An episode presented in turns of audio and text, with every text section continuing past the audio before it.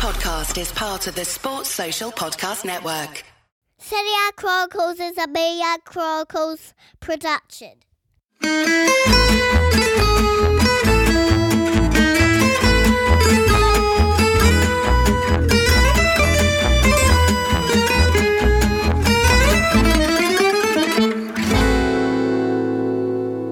Hello, everyone. Welcome along to another episode of Serie A Chronicles with me, Patrick Kendrick, alongside Mina Rzouki and Nicky Bandini. How are we getting on on this wonderful late January Tuesday, everyone? Good. Feels like it's been a real lot happening weekend uh, in in Italian football. It feels like it's been going from pretty serious stuff with uh, the racist abuse of Mike Maignan, going into some big results on the pitch. Certainly, the Juventus win being a big result, going into the Supercoppa, and then hours before the Supercoppa, learning that Gigi Riva had passed away. It, it feels like there's been a lot of, of a lot to keep us busy this weekend. Nicky, you said that with such a depressed tone. I, I feel like now I just kind of want to cry. it's such a mix, isn't it? Like it's such a mix this weekend. I, I feel like the um the, the football at times has been really really fun. Having to write about um having to write about racist abuse in a Serie A stadium is something that I feel like I've been doing almost since I started covering Serie A. So a decade and a half, more than that now. Um, it feels like every year we have to, to cover this, these stories and nothing ever gets better, which is incredibly frustrating. Um, and then Gigi Riva, obviously, that's just a, a, sad story as well. So I don't know. At the moment, it feels like maybe the sad outweighs the, the, the good, but maybe you guys will swing me around over the course of the podcast. I feel like Patrick got very upset by all of this and he walked out of his house now. So we've yes. lost Patrick for a bit. I, I, was trying to just sort of carry on, thinking I didn't know if it'd be a long interruption, but it looks like Patrick's doorbell has gone and he's had to leave our recording. Which I thought was quite funny because whenever I hear a doorbell and then I'm like, but I didn't hear Ross barking. So I'm like, so it's not you. So, and, and I know Patrick's come back with a package in his hand. It was Amazon delivery. not at all dodgy. Poor Patrick. Hello, everyone. Sorry about that. I thought we could restart. That's my wife ordering things without my knowledge and then people ringing on the doorbell to deliver them while she's out of work in the office. What a bloody nightmare. Now I'm out of breath from dashing up the stairs. There's some nonsense beauty product as well. I love that Simon is uh, like nearly on the floor laughing. I feel like his wife. Veralab, any good? A load of nonsense. Right? I'm laughing because I guessed what it was. what, what a wife ordering stuff. No, that just that it was Amazon. always, and it's never me ordering as well. And I'm always the one that has to go and pick it up. I'll just tell you something. When I look up Veralab, yeah, it says uh, face and body cosmetic products with clinically proven effectiveness. well, absolutely. Yeah, maybe I'll get onto this. I might tear it open and start. Patrick, you should you should maybe like yeah, steal it from her. all right, so I'll start again, and then we can say this was a false start. Perfect. Okay. Bob's going to use all that. Just carry on. Simon loves authenticity, so he mm-hmm. he likes like things not to. Yeah, he likes all the madness that comes with recording. After that very rude interruption from my doorbell, I've now picked up the uh, precious goods, some makeup for my uh, lady wife. But there you go. It's back to the serious matter at hand, which is, of course, Italian football. Mina, I was just about to hear from you, and we didn't get the opportunity because we heard the uh, the doorbell. How are you getting on? Yeah, I had a I had a I keep saying a family bereavement, but it's it's not a family, but basically it's been a lot of that. So I've been watching football either on on my phone, which is very hard to watch who which it is. Like there's some players you can really pick out, like Theo on a pitch, right, or like Leao. But then there are some sometimes if you're watching a game and you're like, wait, who is that? Like even for example, Juventus when I was watching this, and I thought it was Vlahovic who gave the ball and then Vlahovic was the one who scored. So I was like, who is that? Oh, it's Yildiz. He's deceptively tall, Yildiz, actually. Yeah. Right? Uh, I was really confused. I was winning some flick-ons, but we'll get to him because he's my new uh, favourite player in Serie A. So there we go. I'm jumping on the Yildiz bandwagon. He, he is a fantastic player but and also it's just like it's January and I just feel like everything in January is depressing and it just started off with like the funeral and now it's like eh, like rain and and Nicky didn't start off with her smile. So I'm like a little bit like now I'm just starting off on an even sadder note than usual. So I'm really glad that your wife ordered some makeup because I kind of feel like that sort of cheered me up. I don't know how to explain which begs the question should I start ordering stuff too Maybe. Shout out to Veralab. If you do want to sponsor us, Veralab, then there is a window of opportunity there. but before we get into all of the stuff that we're here to talk about, which is namely Italian football, a quick reminder that you can sign up to our Chronicles Tifosi membership on Patreon with a seven day free trial. Make sure you join the community chat in the Patreon app. And also, it would be great if you could give us a five star rating and a review on Apple Podcasts, Spotify, or wherever it is you're listening. It helps us to be found. Tell everyone I'm your favorite, okay? we need to park.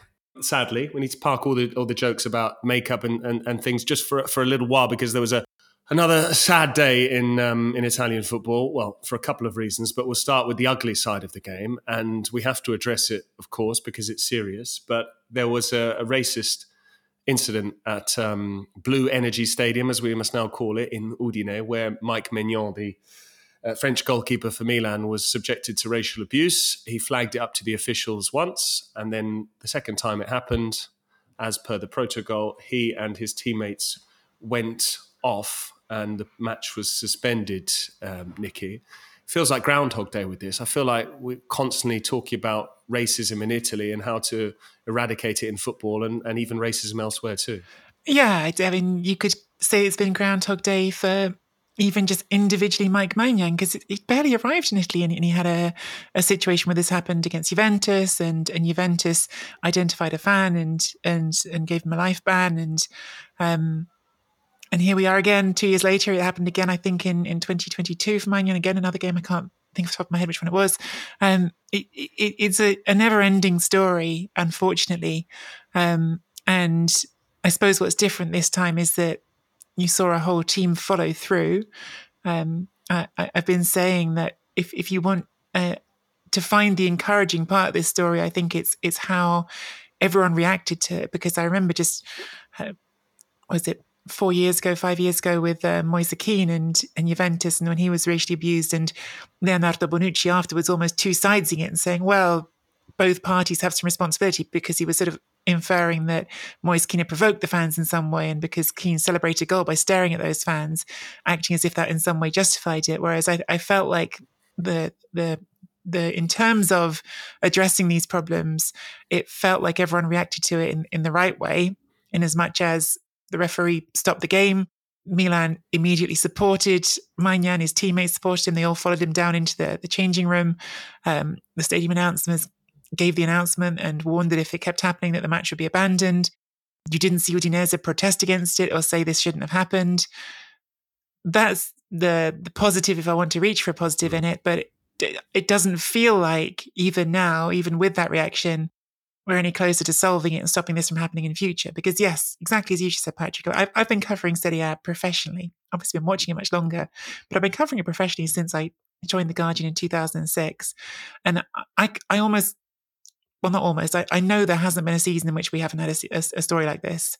Not necessarily again as visually dramatic, not with players walking off the pitch, but it's it's been a, a repeating situation. Not always the same stadium, not always the same players, but the fact of the the abuse has never gone away. And how do we feel about this, Mina? Like, is that the right thing to do to go off, make a statement, then come back on?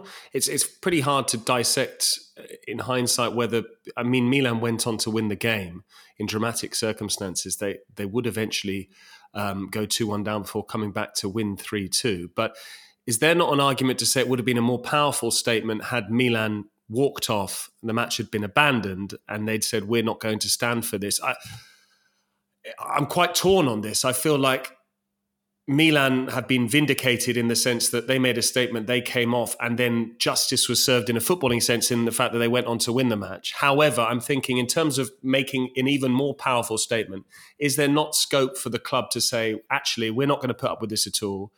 We're, we're packing our bags and, and we're going back to Milan and we will risk any repercussions and almost then challenging the authorities with a sort of ultimatum and saying, you know what? If you want to give it a 3 0 walkover to Udinese because technically we have we have abandoned the match, then be aware that there's going to be a whole load of PR that goes along with that. Where do you stand on this? Well, I think we do need to review the protocol that everyone has agreed to. So the protocol is the fact of of you know they read out a stadium announcement and then they say they're going to abandon the match and if it continues and all of that business, which was followed on this particular match and was followed by the referee Maresca. But I do think that it's something that we need to start having a look again because we've seen right now what governments can do when they want to shut you down. Fascism is very real right now. And um, we're seeing it all around the world as to what we can really say and which groups are really protected. So if you really wanted to shut down racism, I, I really feel like we can. And it just needs to be just a little bit more help. There needs to be a little bit more enforcement rather than just leaving it to and and, and with all due respect it's almost lucky that it happened at the blue energy stadium because udinese have actually the equipment and the technology to, to view videos and to actually take action because they own their own stadium. Had this happened in another stadium that was rented like we've seen before then it's much harder to track these people and it's much harder to dish out the kind of pun- punishments that we want. And this is another problem that we have the bureaucracy that stops us moving into the next uh, into the next uh, progressing. Everything in italy is about relics and tradition and it's time to move forward and, and be modern. And we understand that if this government wanted to truly shut this down they can. We, we have seen examples of racism, unfortunately, all around Europe. And what bothered me mostly about all of this is while I applaud Maignan for his reaction and, and he was rightly complimented for the way that he handled the matter, why are we now judging players by how they respond? So what if I didn't respond in the right way when I was yes. racially abused? You know, like what, what would happen then? Am I now being judged for my reaction to abuse? Mm-hmm. And this is what I everyone's like, oh well, he handled it so well. Yes, okay, I understand that, but it was almost too too talked about. And this is what is really annoying, especially for example, if you watch La Liga, where this happens so often. And Vini Jr. is always accused, like Moise Kean was when when Nicky's talking about it, for provoking because they didn't res- necessarily respond in the same way that Mike Maignan did.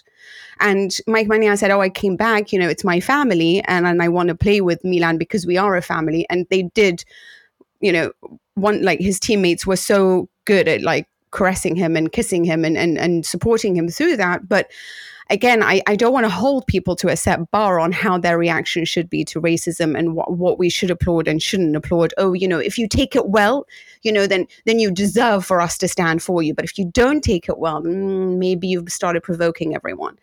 But this is where I feel like when we talk about bureaucracy and, and moving on from tradition, is that we know there is an answer for this. It's that nobody wants to talk about it. Nobody wants to put things in place.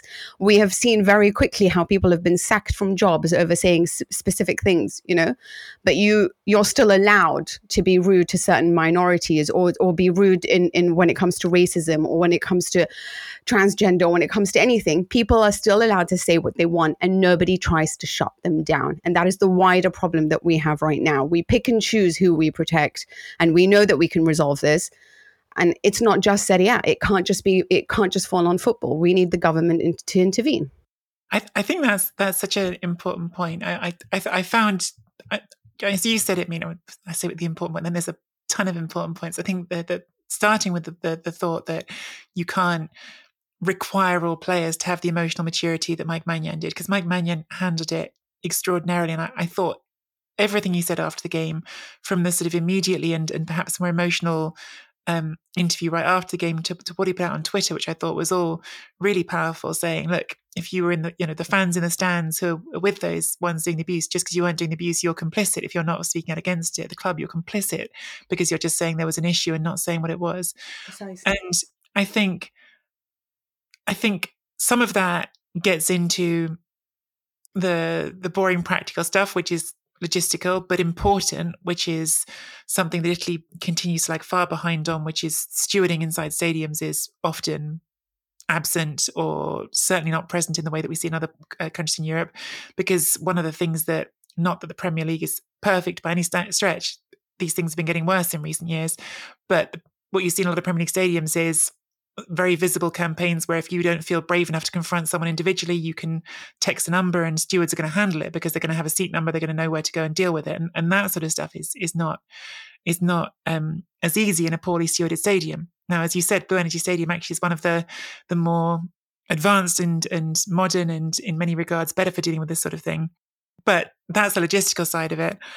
The the side of of how you punish it, to come back to what Patrick said, I to me, this thing of because Gianni Infantino raised this, right? The president of FIFA uh, saying, "Oh, well, the game should be immediately abandoned and awarded as a defeat." To me, that's and people can disagree with me on this. To me, that's not the right answer for it. The answer is not come up with a harsher and harsher punishment because, frankly, that sort of level leaves it open to, I think, manipulation to people being cute and and pretending they're sporting one team and and making that sort of mess fuss. I, I think that that leads to more mess. The answer is not greater and greater punishment. The answer is consistent application. The answer is it shouldn't take Mike Maignan walking off the pitch for this to be dealt with. It should have taken the first time he heard it at a goal kick and raised it with someone. Someone should have been on it. There should have been stewards going to that section and going, this stops right now and you're going out. It shouldn't get to that point. So it's not punishment, it's application, it's enforcement. And that that's the thing that that I always come back to. But as Mina says, and this is I thought really the most fundamental point that's the hardest to address, football is downwind of culture and all of this stuff is being empowered at a level that goes beyond football right now and, and that's the hardest bit for football to to address absolutely and um, there has been there have been some repercussions to this that one of the individuals ident- has been identified and has been given a, a life ban and just breaking now news that there will be a one match played behind closed doors in Udine which again feels like just plastering, papering over the cracks, really. And I'm not sure how much that's going to resolve. And you're absolutely right, both of you, about Maignan reacting in a very lucid way. There's no guarantee of that. We saw it five or six years ago now with Kalidou Koulibaly, who was sent off in a game against mm-hmm. Inter. Mm-hmm.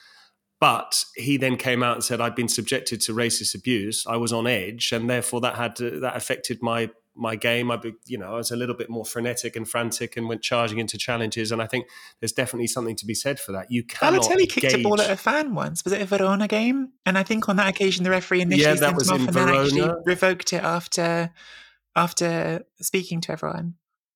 Lukaku in, in the, against Juventus when that whole thing happened, and then he got a yellow card. Do you remember for doing this? I mean however you react is however you want to react and we don't we he don't sent sit... off wasn't he he was yeah. suspended then for the second yeah. leg of that Coppa Italia thing and, it, and I, I, think it was eventually overturned because by the government like by the senior people so you can yeah FIGC got involved yeah that's the point is that they can do something about this you know and they choose not to and or it's not something listen with this whole thing is because the ultras weaponize everything you know that that's the problem that we have with giving like an immediate forfeit. And that's the one thing that's being discussed or at least or i've seen written in social media is that you know if we do shut it down and immediately award 3-0 it's very easy to have these like like nicky said people just come in and then just doing it to make sure that their teams keep losing like the the opposition.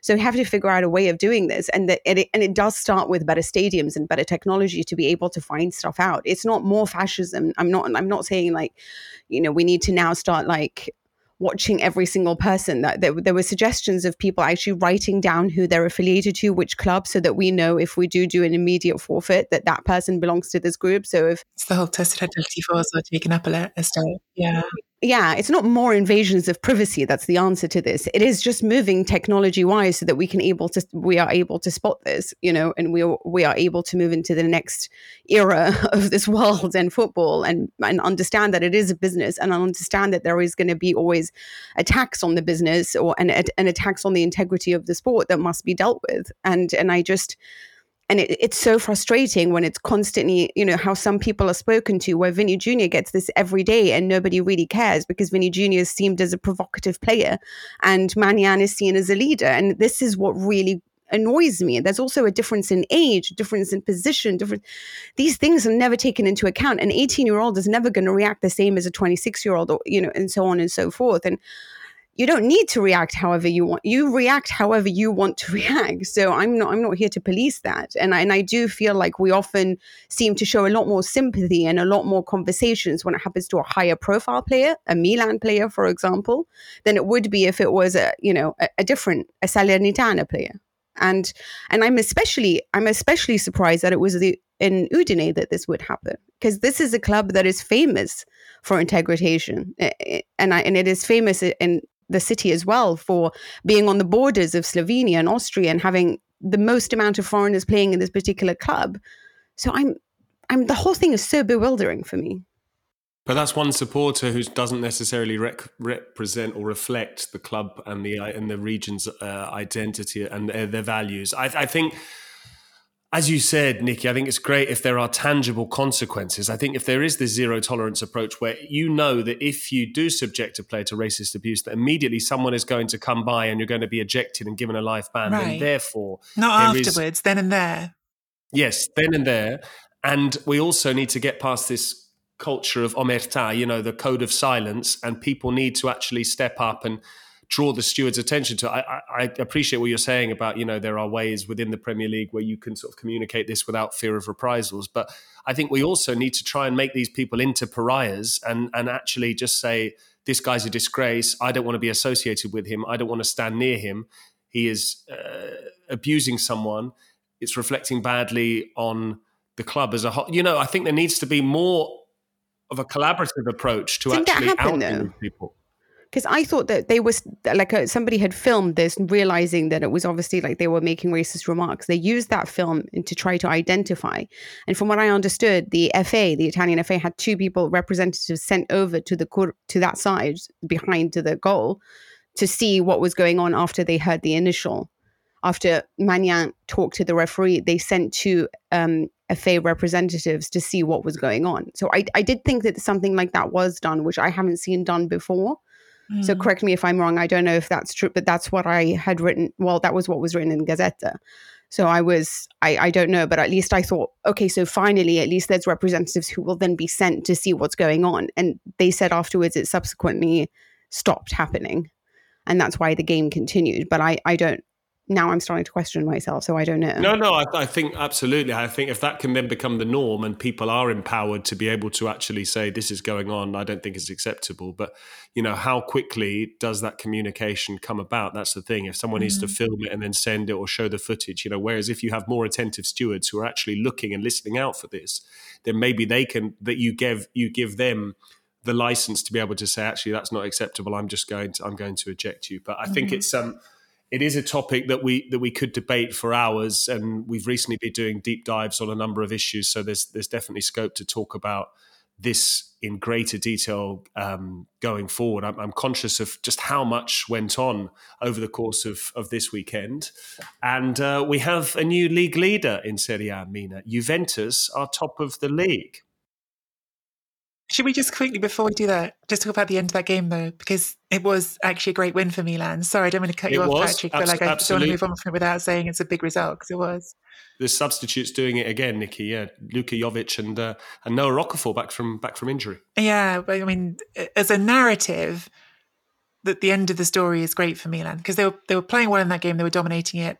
Match gets interrupted. They came back. Clearly, focus had shifted a bit.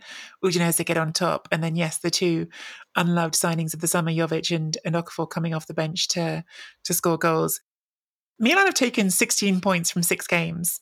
This sort of just to remind everyone in Camp Pioli out, this team is doing really well um, and and that sort of whole story of December and we need to sack him right now, to me just looks very silly at this point. And of all those signings, if you think about it, the ones that have underwhelmed are, are probably the minority as opposed to the majority. I think we could say Yunus Musah is is still the one where the, the jury's out on that. And Samuel Chukwueze has obviously been in and out with injuries. A couple of important goals, albeit um, in the Champions League, they didn't count for much with Milan dropping into the Europa League. He is now away with the AFCON. But besides that, if you look at Pulisic, you look at Loftus-Cheek, you look at now Okafor comes in and is taking opportunities. There's They've certainly recruited well, haven't they? Yeah, and even Luka Jovic, who was bought in in the last day of the transfer market and only given a one-year contract, he's now scoring um, goals more often than I would have ever imagined. Um, I believe it's every 117 minutes from you know all the minutes that he had, but ever since he started scoring, it's a lot more frequent than that. So he certainly found his his scoring boots. But I also think that. I, I do a little bit find it ridiculous in Italy how we have such highs and such lows that there's become no ability to really sort of properly analyze things in a, in a calm manner. And I and of course I understand that because football is full of hyperboles, but I I sort of went from crisis and Pioli must be sacked to they are in the title race, and if one of them just drops a point, then Milan's going to win it. And I'm like, what? like, I honestly, it was all about how Pioli is in the title race with Milan, and I was like, title race. If you do years, you you were worried they were going to be in the relegation spot points. And now you're talking about how, like, you know, the end of a cycle and this is a disaster and they're out of the Champions League and out of the Coppa Italia. And what is this? And, and the pressure of both of these, Roma and Milan, going into that match because, you know, both of these coaches were under pressure and what was this going to mean to them to one week later they're back in the title race and maybe can overcome inter I, I do I do find this like then the the nightmare the paradise hell sort of like madness of it all is is a little bit crazy. And now it's like oh and look at Pioli's tactics in Roma. Look how he understands the team. Look at look at the emergence of Gabbia at the back and and how important he was. And and you know like you know explain I, I do find this really ridiculous, but I just, I sort of, you know, I've always been in Pioli's camp. I'm a big fan of Pioli. I'm, I sort of get really upset when people don't like him. He, to me, he's almost as much as I love him as much as I almost love Allegri, you know? Um, and I, and I do feel that uh, he has made his mistakes, and I think that's important to note.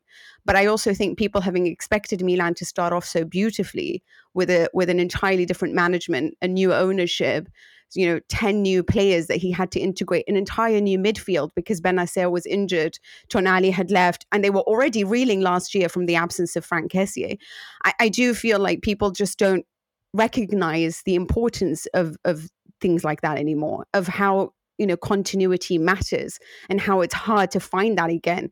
And when you look at where Milan now have more points than Inter had last season at the stage of the, of the season and nobody recognizes. They actually have more points than when Inter, who reached the Champions League final, who referred to as the best club in Italy and and the best club nearly in Europe.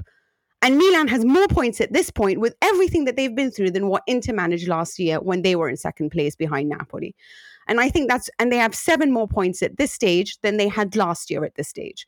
And I and I don't feel like this is getting recognized that despite all the changes, despite losing Maldini and Massara and Tonali and, and Ibrahimovic or whatever you want, they've got him back now. But all of these changes, it is remarkable to me that they have found their feet. And maybe it won't last, but even if it doesn't, I understand it. I genuinely understand it. And I don't think that that's respected by the media. It's constant up, down, sacked, not sacked. And we have to try to change this somehow. I don't know.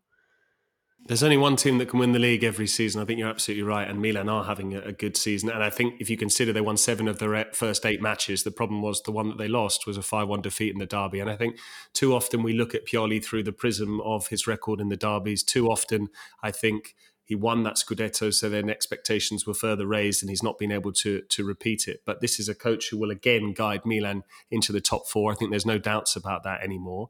And Maybe, just maybe, if Juventus were to drop points at home to Empoli, which looks surprise, which would appear surprising, and if Inter were to to lose at, at Fiorentina this coming weekend, and then if they draw against each other in the Derby d'Italia, you couple that with a couple of Milan wins, suddenly they're right back in it. But I think a lot of things would have to come to pass. If it were just one team ahead of Milan, I think you could probably say they might still be able to work their way into the title race. I think to try and get above two, particularly with Juventus the Coppa Italia, and then the Europa League, just one match a, a, week. Absolutely, they're still going to mm. come up against Rennes as well in the Europa League. That will soon come around next month. So Milan with another win, as you said, Nicky. Their sorry, sorry been very good. No, absolutely. I think it was. Um, you're absolutely right. I was I was conscious of um, time. I think I was sort of doing. The, I think I was doing the opposite of um, Gabriele Cioffi, who only wanted to speak about football, and then you forget that by speaking about racism, there's still a football match that was there, and yeah. Milan showed great character to actually bounce back from from that abhorrent incident to then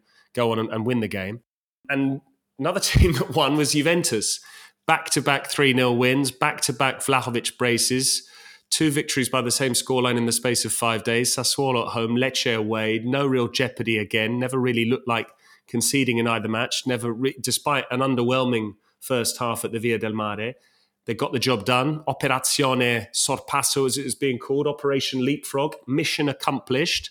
And uh, suddenly, if they beat Empoli this coming weekend, they'll go four points clear at the top, ahead of Inter's game away at Fiorentina. And even if Inter win that, they would then start the Derby d'Italia in second spot. There's a psychological element to this, isn't there? Especially, and that's actually something that one of our our uh, patrons has touched upon. We've got Giancarlo Anese who says, "Whose mentality do you think Juventus provisionally taking first helps more, Inter or Juventus? Is it better for Inter to be chasing?" Or fending Juventus off. And for Juventus, which do you think it was better? So we're talking about the uh, what is it? It's the uh, the cops and the robbers, isn't it? It's the ladri and the guardia that uh, Allegri's. We've had all sorts of bizarre mixed metaphors, haven't we? We've had Inter have been the hare dashing away. That was Marotta. Then we've had the cops and the robbers. We've had the the horse with the blinkers on. Um, it's all getting a little bit muddled with the metaphors. I don't know who's doing what to whom anymore.